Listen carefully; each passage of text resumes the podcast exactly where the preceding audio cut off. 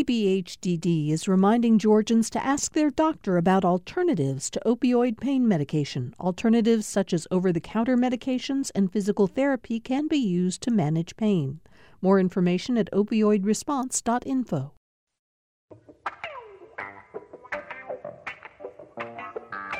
Here we go. Another week of political rewind with lots of news that we're going to be looking at uh, throughout the week. Um, I realized this morning I'm beginning uh, the 14th week of doing this show, Sheltering in Place, from the spare bedroom that I share with where our dogs sleep at our house just outside the city of Decatur. And all of our panelists continue uh, to do the show by phone from wherever they are sheltering in place. And, you know, it's working out pretty well. So I don't have a lot of complaints about the way we've been doing the show. And thank goodness uh, you out there don't seem to have many complaints either. I, I, once again I enjoy getting your emails. I spent some time this weekend responding uh, to your comments about the show, to your telling me what life is like for you during the pandemic, uh, and I encourage you to continue to uh, write me. I do try to get back to everybody as soon as I can, uh, and I, I really do enjoy hearing from you. The one thing I do have to say is. I'm not very good at answering a lot of questions you ask. You ask me sometimes questions about specific aspects of what's happening with uh, uh, how the how the uh, Secretary of State is handling this aspect of absentee balloting, or what's happened to your ballot, and that.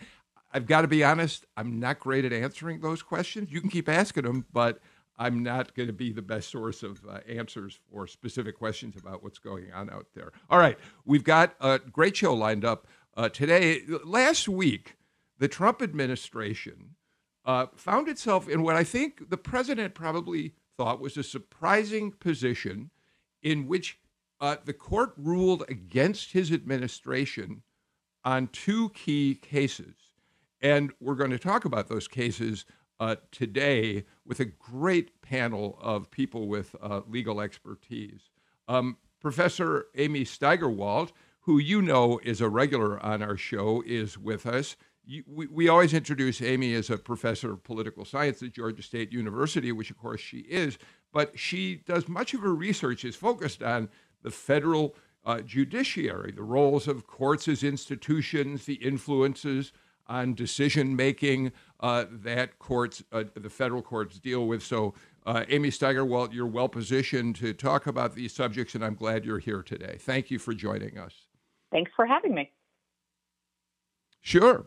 Another one of our regulars, Charles Kuck, is almost always cited as one of the uh, most influential and top immigration attorneys in certainly the Southeast, if not the United States. We always like having you on the show, Chuck. And obviously, we're going to talk about the DACA ruling, so I'm especially interested in hearing you uh, talk about that. But but I also know you'll be able to talk about Title VII in the show too. How are you doing, Chuck? I'm doing great. Thanks. Thanks for asking, Bill. It was certainly a great weekend. I can tell you that.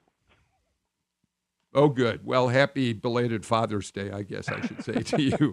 Uh, we're joined today, too, by uh, Fred Smith Jr. He is an associate professor and in the Emory University School of Law. And uh, we're really glad to have you here, Fred, uh, because your expertise is on the fed- federal judiciary. You're a constitutional law uh, a scholar. And uh, we should point out that just last year, you were named uh, Emory Law School's Outstanding Professor of the Year. And you're still a young guy, Fred. That's quite an honor. Congratulations. How, thanks for being with us. Absolutely. Thank you so much for having me. It's a pleasure and an honor. Let's um, let's go, let's talk DACA as a starting point, if we can uh, today. And, and, Chuck, because you're the immigration attorney, I'm going to let you have the first crack at this and then give everybody a chance to jump in. J- just to set the table, uh, the Trump administration, Jeff Sessions, at, when he was attorney general, uh, decided that he was going to end uh, DACA, Deferred Action for Children, Childhood Arrivals. Um, he was going to do it he he uh, he said that the uh, Obama administration had put DACA in place illegally to begin with, and so Sessions was going to lead the way in uh, the administration's uh, decision to end the program outright. The Supreme Court uh, it, it, it obviously was challenged. The Supreme Court heard arguments Uh, yeah, I think the case is Department of Homeland Security versus the regents of the California university system, as I recall, Right. Chuck. Close And enough, Bill. the court, yeah, okay. The court, on a ruling of five to four, said that the Trump administration did not choose the right path and could not end the program as it now exists, which seems to have stunned President Trump. Chuck, weigh in first. Talk just a little bit about this, and then and then Amy and Fred, you jump in.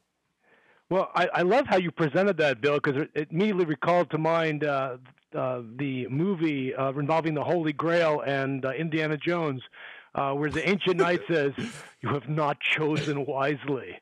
Um, the uh, the decision was really interesting in this. Um, first of all, let, look, let's look at a little bit of the history. Sessions wanted to get rid of the program. It's why he wanted to be Attorney General, among other things. But he did not end the program. He wrote a, a memo to the DHS secretary, who then ended the program uh, because the program was created by the DHS secretary, not by executive order. Um, and the decision is really interesting by Chief Justice Roberts uh, because it goes really to the issue of why. Uh, how how a president or how an executive branch individual can create options within the law that already exists. Uh, and unlike the dissents, uh, and there were several of them, uh, where they simply said it's illegal, doesn't matter how you get rid of it, the whole program is illegal, uh, Justice Roberts took a completely different tack on that and said, you know, uh, I'm not going to get into whether it's legal or illegal or, uh, or not legal to do this, but people have relied on this decision. And your choice to get rid of the program whole cloth did not follow the rules. So when the program was created, it was created by basically a, an order coming from the DHS secretary, but subsequently, they also went through the Federal Register process, the Administrative Procedures Act, and created an employment authorization document through the APA. Once you involve yourself in the APA, the Administrative Procedures Act, the only way to get out of a regulation is to follow the Administrative Procedures Act. And that's exactly what they did not do. And interestingly enough, it's also the same reason that Obama lost the DAPA program that he, that he tried to create a couple years after DACA for parents because he did not go through the APA. Uh, the APA is a very powerful piece of legislation uh, that uh, I think stymies a lot of presidents who think they can just do stuff by fiat. Uh, but it was a great decision, and it was a great decision not because it was a stunning decision, but because it was a right decision to do and the right side of history. Now, this doesn't mean, of course, that DACA is not going to be eliminated. The president's already come out and said, I'm getting rid of DACA uh, on Monday, and who knows whether he is or not. But all they really have to do is go through the administrative procedural process, publish a notice in the Federal Register, account for the reliance of a million young men and women on the program in their life, talk about how that's going to be affected and why it's better to get rid of the program. Um, but for the 75,000 young men and women who could have applied for the last three years, who can now apply for DACA. Uh, that's fantastic. For the 700,000 or so that have DACA, they can renew their DACA one more time for two more years. So it's it's a great overall decision. Amy, let's be clear about something here. Uh, in no way did the court say uh, that they were ruling on whether DACA was in, uh, uh, was legal to begin with. What they said was, and, and in fact they did, as Chuck points out, keep the door open for the administration to come back and uh, and and in, in a uh, responsible way, in a legal way, argue why DACA should be eliminated, and that's what the court really decided, and what Roberts joined the majority on, which is the administration essentially, in terms of the Administrative Procedures Act, did not provide a valid reason or or set of reasons as to why the program should now be overturned. There seems to be widespread agreement that uh, the Obama decision to do this is vulnerable. Go ahead, Amy. Yes. So number one, we should make clear that number that executive orders of the president can in fact be overturned by succeeding presidents. Where this one became a little more complicated was, as Chuck pointed to, was that it also um, amended certain procedures about employment and other of those that followed the APA, which then brought us into it, as well as where Roberts um, sort of talks about of why it is that the court could look at the decision in the first place was that this was really a um, a program that was created. And so at that point, to stop the program itself, not just non enforcement, but to in fact get rid of it, is the type of thing that they're allowed to look into that of decisions that agencies are making.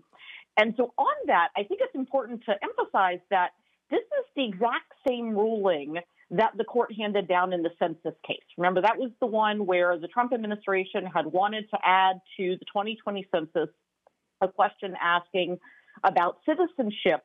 And in the same way, the court didn't rule on should there be a question about citizenship or can you add it? Instead, the question was did you follow the process for wanting to do this? And in the exact same way, they said no. The APA is a detailed, but to be perfectly blunt, non complicated statute to follow. It has steps that you have to do. It takes a little bit more time than they may have wanted to, but it's not hard to follow. And what happened here was that the administration want, didn't want to have to follow that. They didn't want to get into a discussion about reliance. They didn't want there to be a public comment period and to see what type of things would come up. And the problem is, is you simply can't do that. The Administrative Procedures Act was put into place to try to curtail precisely these types of executive action.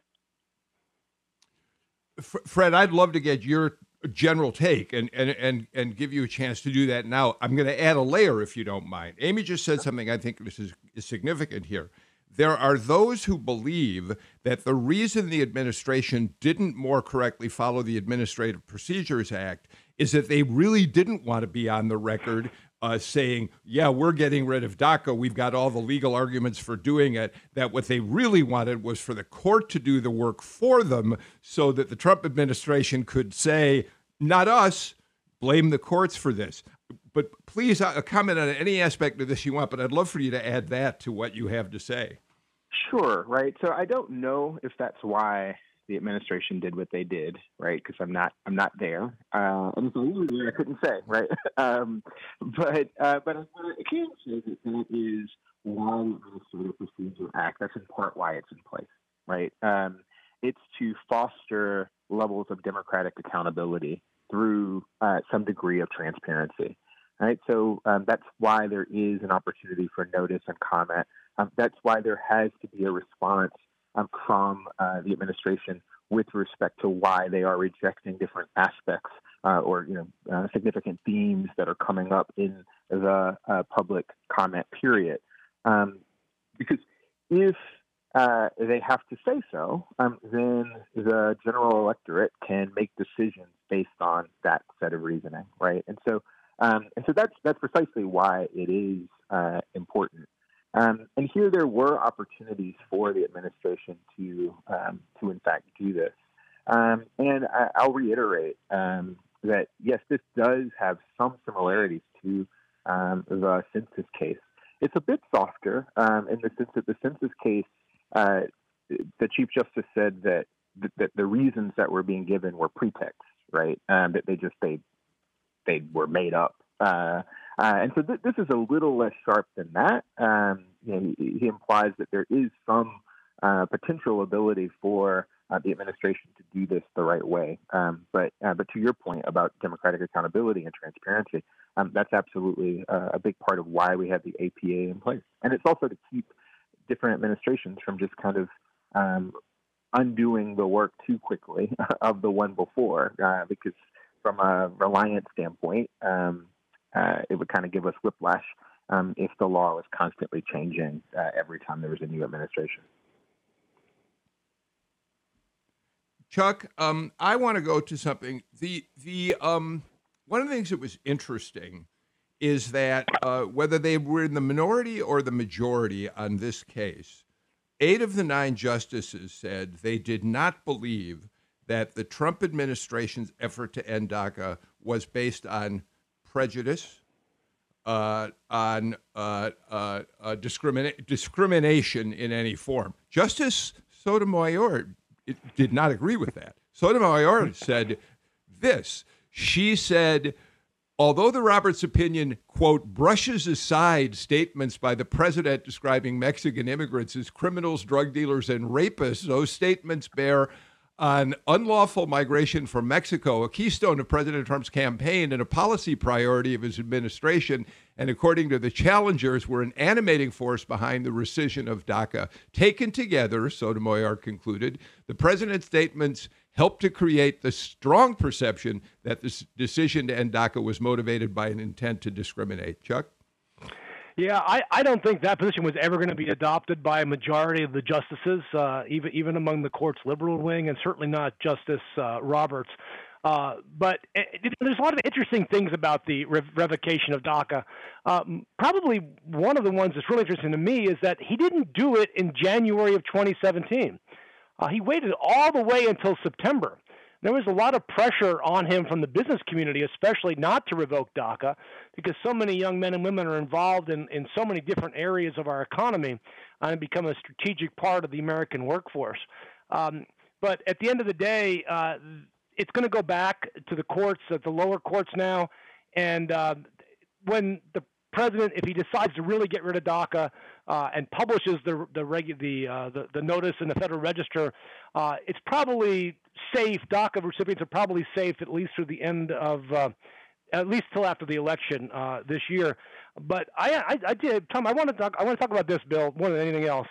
The people impacted by this, the, re- the response I got to some Facebook lives and emails from kids, there was literally tears of joy kids that didn't dare hope for the opportunity to remain here with a with a with work status, to stay in school, to continue serving their communities, uh, to continue pursuing their dreams. They thought it was all over on Monday when that when that opinion came out, and as they read it, uh, just the expression on their face, the the joy. Uh, I have to tell you, it it that more than anything else is the power of DACA, because it restores hope to young men and women. And I, I think the vast majority of Americans get this too. On a poll that came out last week, 75% of Americans, including like 72% of Republicans who support Trump, support the DACA program. Um, and so, you know, ending the program, okay, you end it for whatever political reason you want to. It's not because Americans want this program ended. And at the end of the day, the only way we're really going to solve this problem is for Congress to act. And the DREAM Act is sitting on Mitch McConnell's desk. The bill that gives every one of these kids a path to legality and a green card has been sitting on Mitch McConnell's desk since, since June 5th, 2019. And that's what needs to happen now for these kids. We really want to get a solution and really stop holding these kids hostage.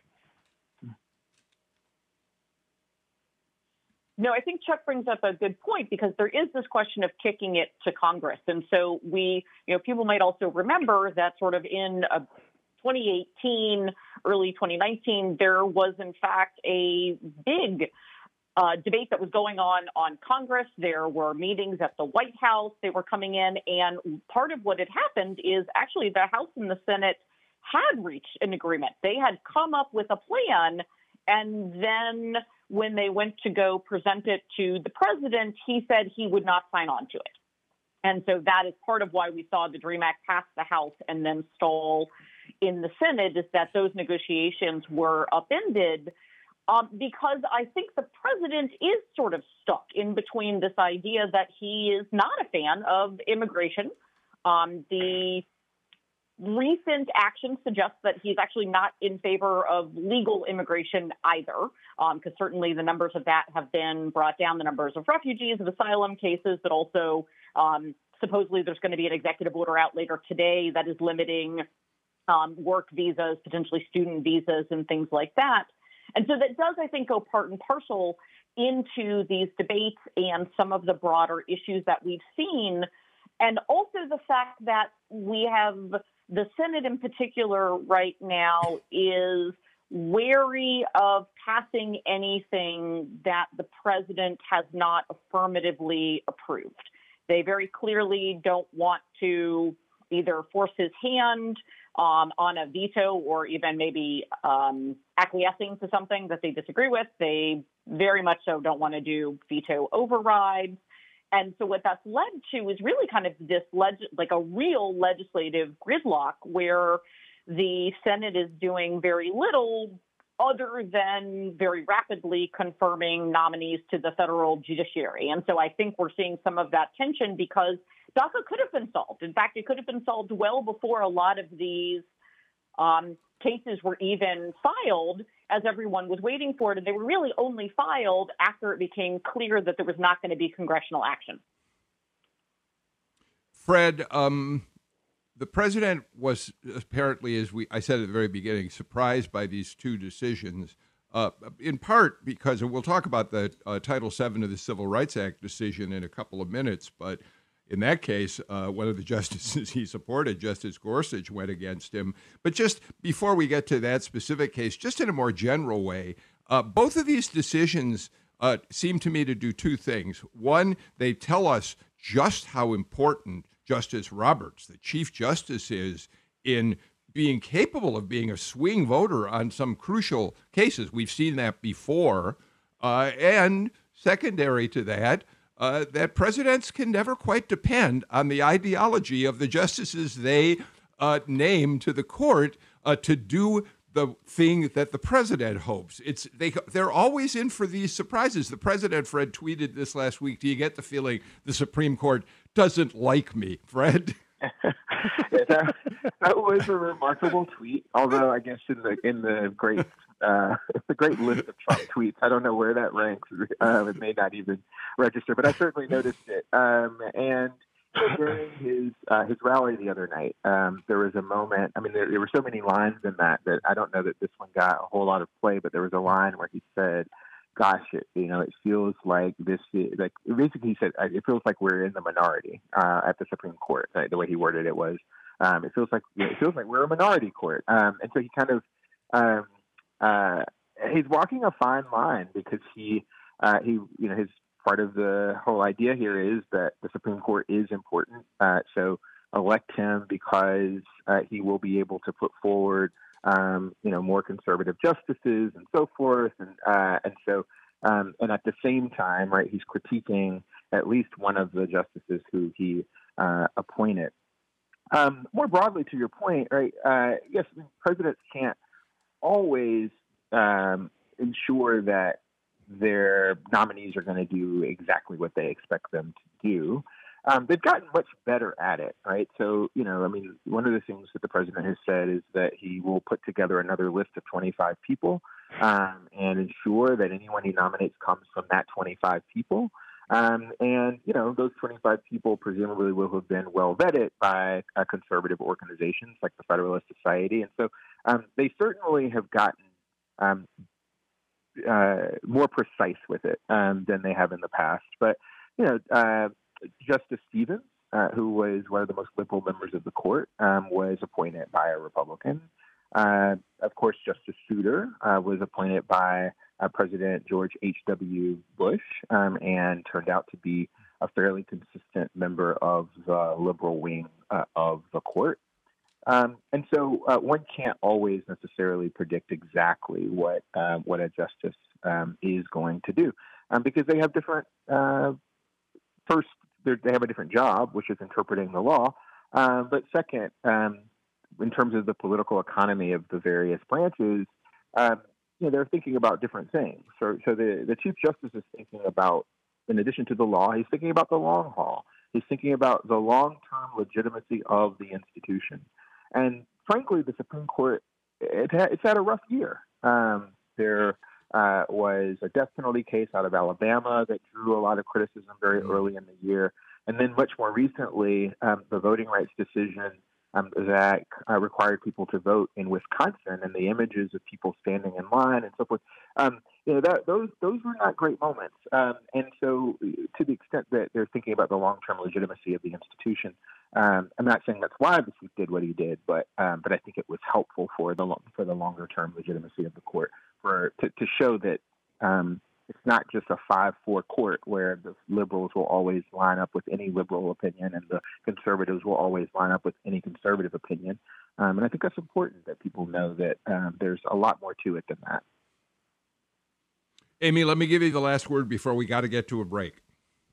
Well, I was just going to say on exactly the point that um, Fred was ending on. Um, there's a book called Puzzle of Unanimity, which I will say myself since I helped write it that it's really quite good. And one of the points that we really make in this book, in looking at really all the decisions um, of the court back from 1953 to today, is one of the most prevalent myths is the idea that the court is always handing down these opinions that are divided along ideological lines. And that's actually not true. The vast majority of the court's decisions are actually unanimous. They agree. And at least the argument that we put forth is it's because many times there's simply one possible legal answer. It doesn't matter what your ideology is. In fact, there's really not room for these partisan divides to come in. There's a single legal answer. And I think that's what we're seeing in a lot of these decisions. And we're seeing the fact that there's not these sort of the divides on the court don't work the way that we think of them in partisan politics, especially because their question that they're answering is not, is it good policy? It's, is it legal? Did you follow the process? Is it constitutional? And that's a very different determination and why we get so many unanimous decisions. Uh, I got to get to a break. Chuck, very quickly before I do, how many DACA recipients do we think there are in the state of Georgia who are going to benefit, at least for the time being, before there's another action taken in court on DACA? Going to be about 25,000 or so that we will be able to apply anew or to renew their DACAs. So these are the people who, when you talked a little while ago, for whom this is a very, we can talk about the legalities of all this, the me- mechanics of the court, but for these for these young people, this is an incredibly emotional moment. Exactly right, and it's it's a great it was a great weekend for them. All right, let's do this. Let's take our first break. We'll come back talk more about the Supreme Court uh, on Political Rewind. Thanks for listening to Political Rewind. If you like this show, you'll also like Georgia Today. It's a daily podcast from GPB News, bringing you compelling stories and in depth reporting that you won't hear anywhere else. Join me, Peter Biello, for this quick and convenient way to get the best of GPB News' extensive coverage of the topics that matter to you, delivered directly to your device every weekday afternoon.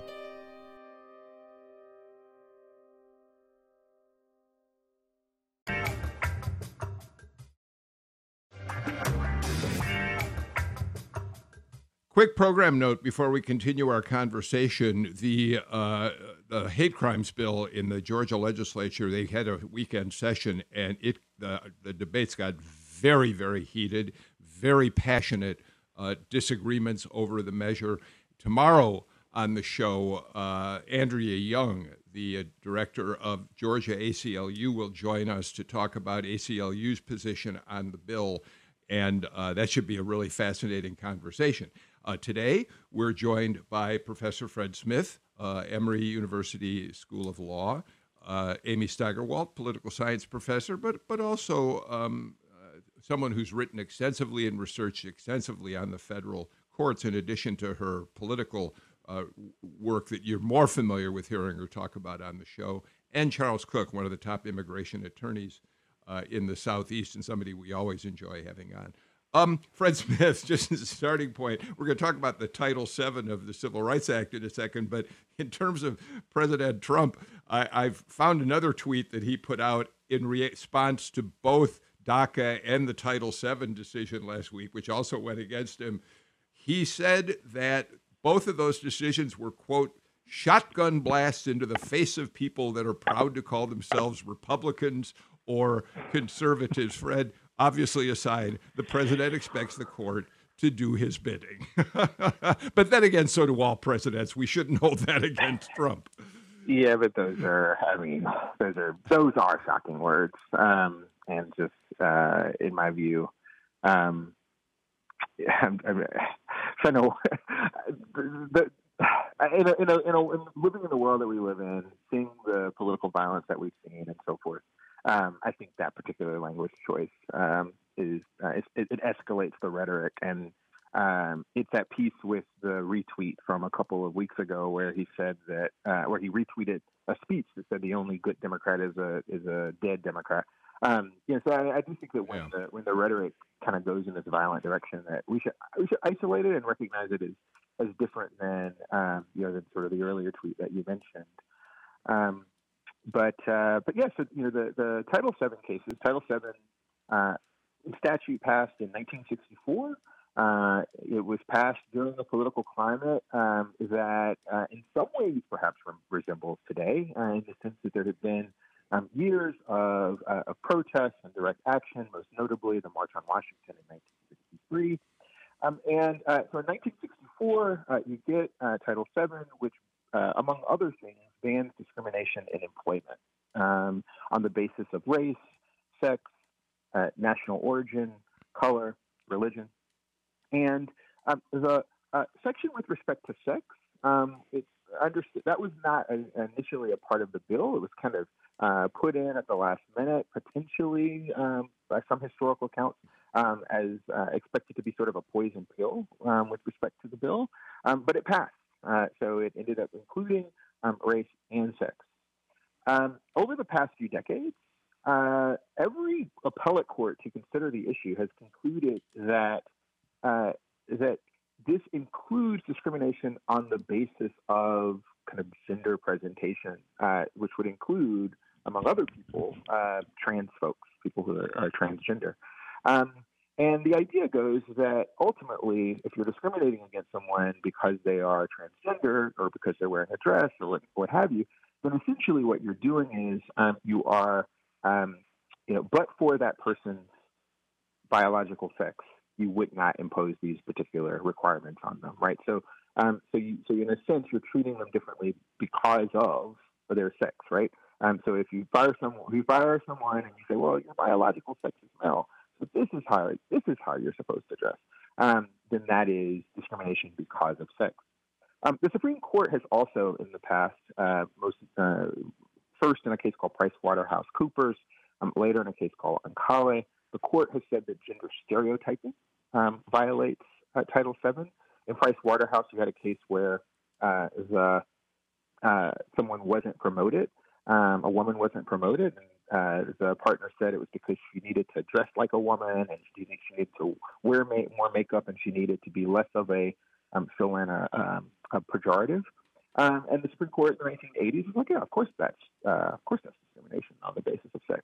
Um, and so, you know, fast forward, uh, what the court did last week uh, is it applied those same principles uh, again to trans folks and also to people on the basis of sexual orientation.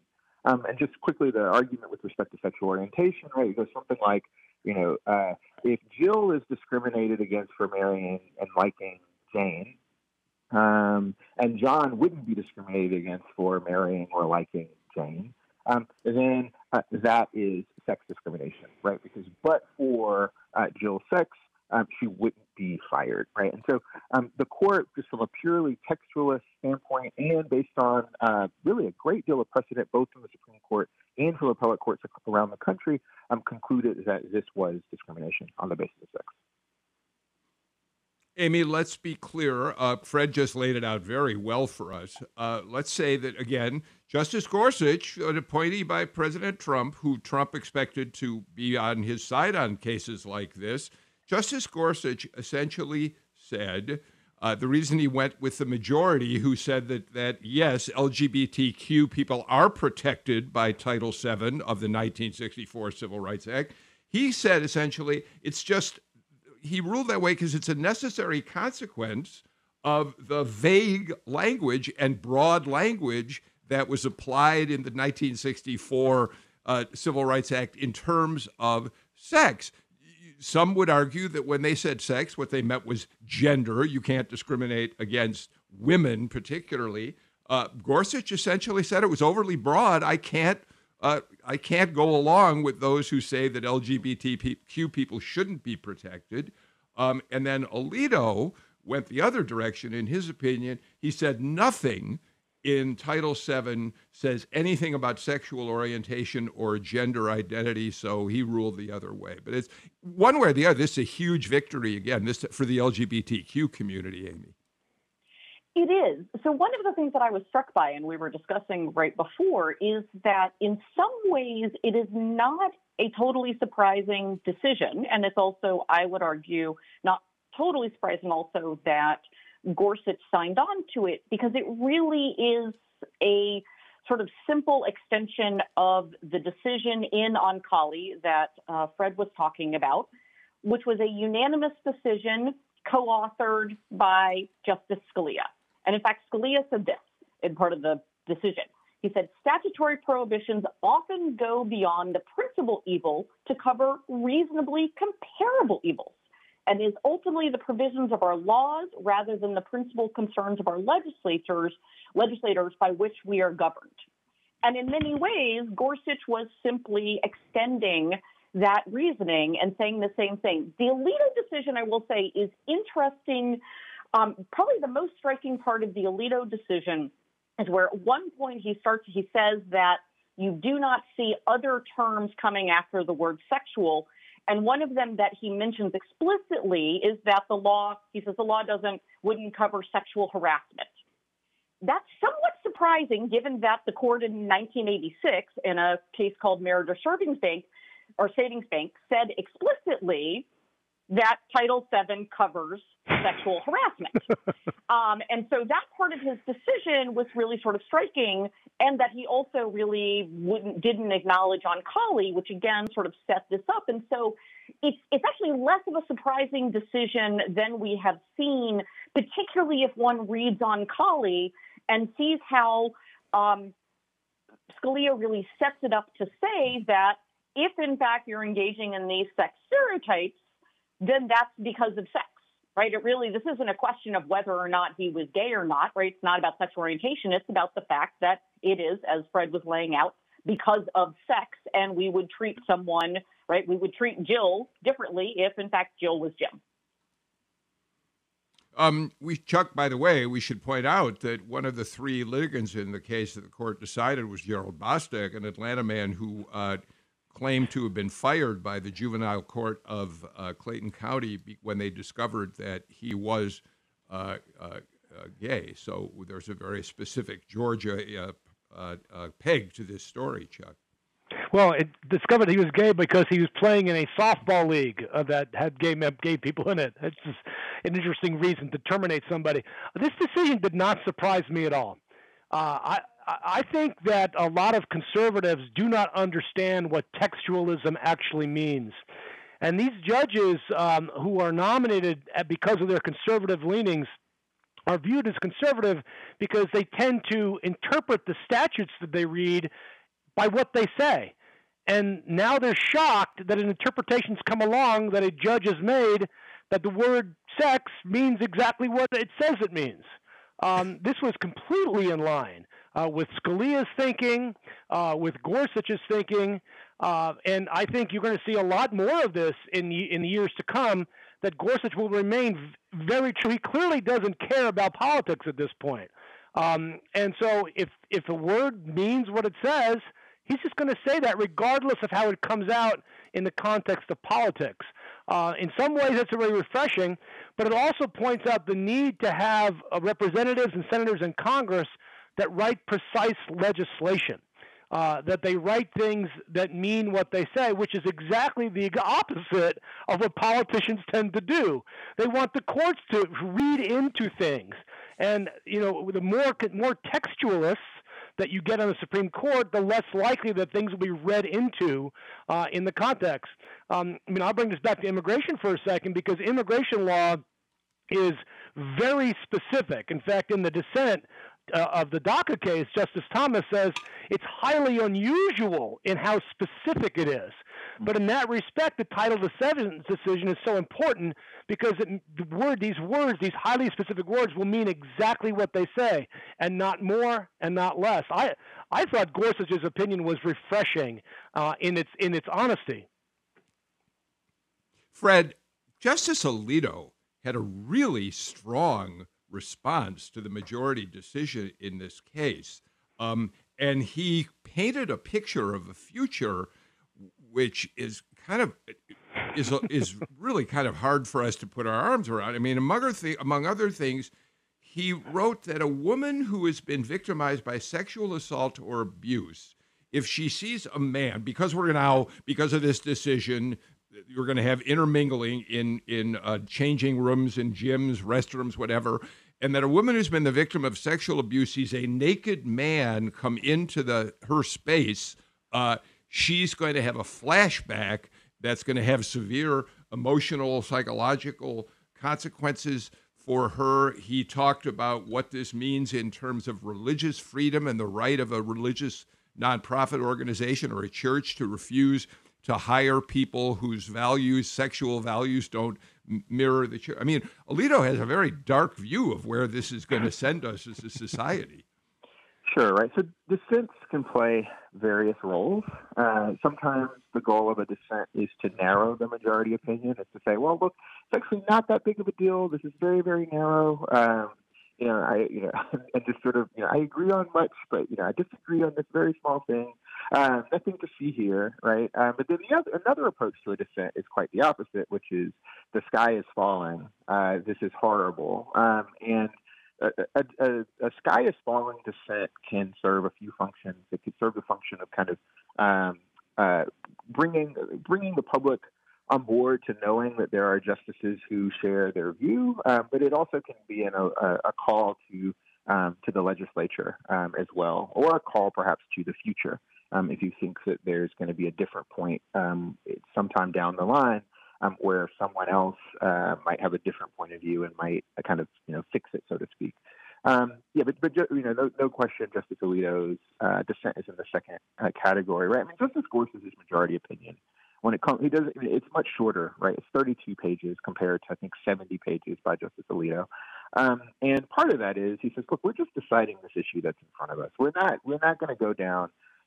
At oral argument, they went down the parade of horribles, but in his majority opinion, he says, look, we're not going to do any of that. Right? We're going to decide this case that's in front of us about these individuals who uh, who allege that they were fired on account of their sexual orientation or their gender uh, expression. That's all we're going to do. Um, and and so you know we, we left those other questions to another day. One thing Justice Alito did do though also right he he uh, he put together an appendix of all the other laws that might come that, that might be interpreted this way. Um, and so I imagine that there are a number of civil rights lawyers out there who will just kind of pick that up and say, "Oh, well, here we go. We have our list." Um, so we'll uh, we'll see where it goes. Uh, let's do this. Let's get a final break of the show out of the way, and um, then look. Let's look at some other matters that have an impact on the court and on the federal uh, system of justice. You're listening to Political Rewind.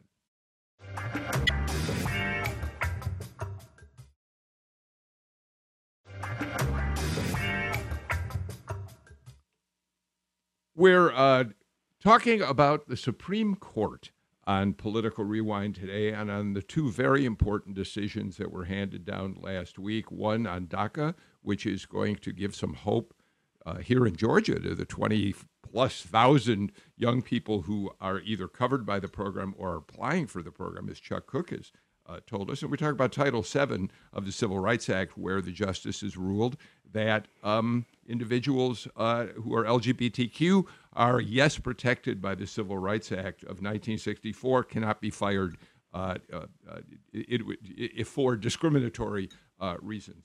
Amy Steigerwalt, though, you expressed interest. We got just a little time left. As long as we're talking about the federal judicial system, you're concerned about what you saw unfold with the firing this weekend of the uh, uh, U.S. Attorney for the Southern District of New York. Give us a quick we're running out of time, but give us a quick take on what what, what concerns you about this. So there were a couple of things that happened here which were rather odd. The first is late on Friday night, the Attorney General announces that the U.S. Attorney for the Southern District of New York is going to resign and that he is going to have another U.S. Attorney from New Jersey act as the acting U.S. Attorney, and then he's going to nominate someone to fill this position permanently. And that person that he wants to nominate is actually the current chair of the Securities and Election Commission. The attorney, the U.S. attorney, Berman, then releases a statement later Friday night saying, um, this is news to me. And in fact, I am not resigning or staying from my post, and I am going to stay in here to protect the investigations that are happening which immediately raised a number of red flags to a lot of people because for him to be removed, the president would have to remove him. So then we see Saturday, a second statement is released by the attorney general stipulating that the pres that he has asked the president to remove the U.S. attorney and that the president has agreed. The president then later in the day, when asked um, at a press gaggle says that he knows very little about it and did what the attorney general told him. and part of the where this becomes an issue is number one that this was number one became an issue at all. Right, it is very rare to have a sitting U.S. attorney publicly rebuke the attorney general and and basically suggests he was lying. Uh, number one, but number two, that it raises questions of well, why is he being removed from his post? And what makes that even more complicated is that there's not any indication that there are issues with his performance. And also, he was offered to become either the head of the civil division at DOJ or something else, which suggests that they really like him. So, again, it raises questions of what's happening.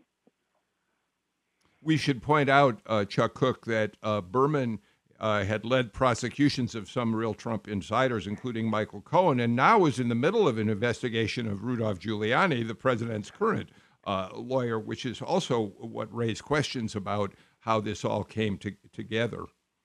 I, I think it would be extraordinarily naive to not to believe that the ongoing investigation of Giuliani is not hooked directly to the request for Berman's resignation uh, and his ultimate termination. Uh, what they didn't, I am not sure they realized this, but uh, while the administration has nominated someone to take that position, uh, he cannot take that position uh, until Congress actually acts on it. And several Republicans have said, including Lindsey Graham, is we will not be considering a new U.S. attorney for the Southern District of New York, which leaves his deputy in charge, who is uh, had, has an extraordinary reputation uh, for going uh, after um, crooks, criminals, and bad politicians. Um, this may end up backfiring on on uh, Attorney General Barr. All right, uh, Fred Smith, if you don't mind, I want to change the subject with you with a couple of minutes we have left because we have another really important uh, decision that we're going to see by the end of June come down. Um, the uh, case of June Medical Services versus Russo. This is the first abortion decision that comes out of the Trump Supreme, a Supreme Court with two Trump justices now in place. We don't have a lot of time for it, but tell us what the implications of this decision could be.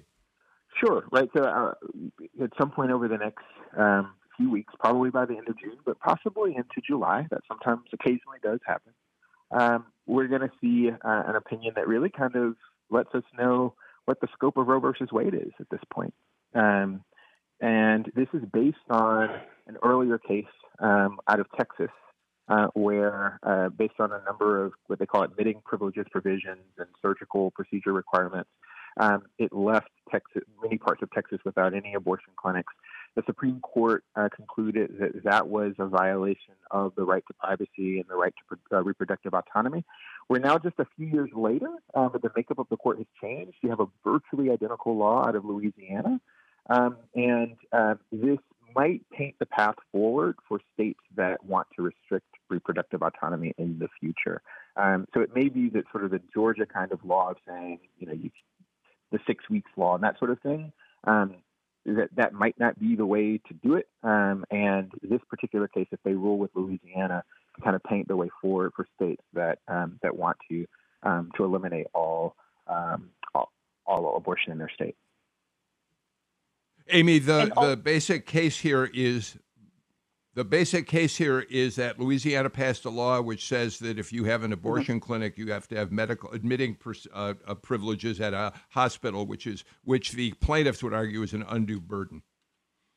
Yes, that's exactly right. And what makes this case particularly notable is that the court ruled, as Fred was talking about, on exactly the same issue in Whole Women's Health and struck down the provision. Now, just a few years later, the court takes the case, which is the exact same, suggesting that it wants to overturn its own standing precedent, right? And to do so in a really short amount of time, which in some ways gets to, I think it was a point that Fred brought up earlier about the legitimacy of the court, about the fact that as people are operating, they need to have stability in the law, right? We need to take actions based upon what we think the law is and keep that going. And so this is in and of itself sort of concerning to a lot of people of what other types of cases might also be brought up in short term. Um, and I should note that the court will be handing down decisions in approximately three minutes. So that could be one of the cases that gets handed down. There's also some religious liberty cases. Um, and so there's a lot to be looking for to see what's going to happen. Uh, meanwhile, and we're almost out of time, Chuck Kuck, uh, the new Georgia abortion law still uh, will make its way through the court system. Uh, the, the law that would virtually outlaw abortion in the state of Georgia. And uh, any case that the court decides about abortion in the next couple of weeks will uh, certainly be something that will be looked at carefully in terms of where they're likely to go if Georgia or other states who have similar laws end up in the Supreme Court. Yeah, I guess we just don't have enough controversial issues to talk about. We need a Supreme Court decision on abortion. All right. We are completely out of time uh, for today's show. I can't tell you how much I enjoyed this uh, panel. You guys, thank you for a really smart conversation about uh, the Supreme Court right now. Uh, Fred Smith, come back. It was a pleasure to have you on the show. Amy Steigerwalt and Chuck Kuck, you, you know we always love having you with us today. Uh, that's it for us. We're back again tomorrow. As I said, we're going to talk about the hate crimes bill, which is causing no end of controversy downtown at the state capitol. In the meantime, I'm Bill Nigut. Take care and please stay healthy.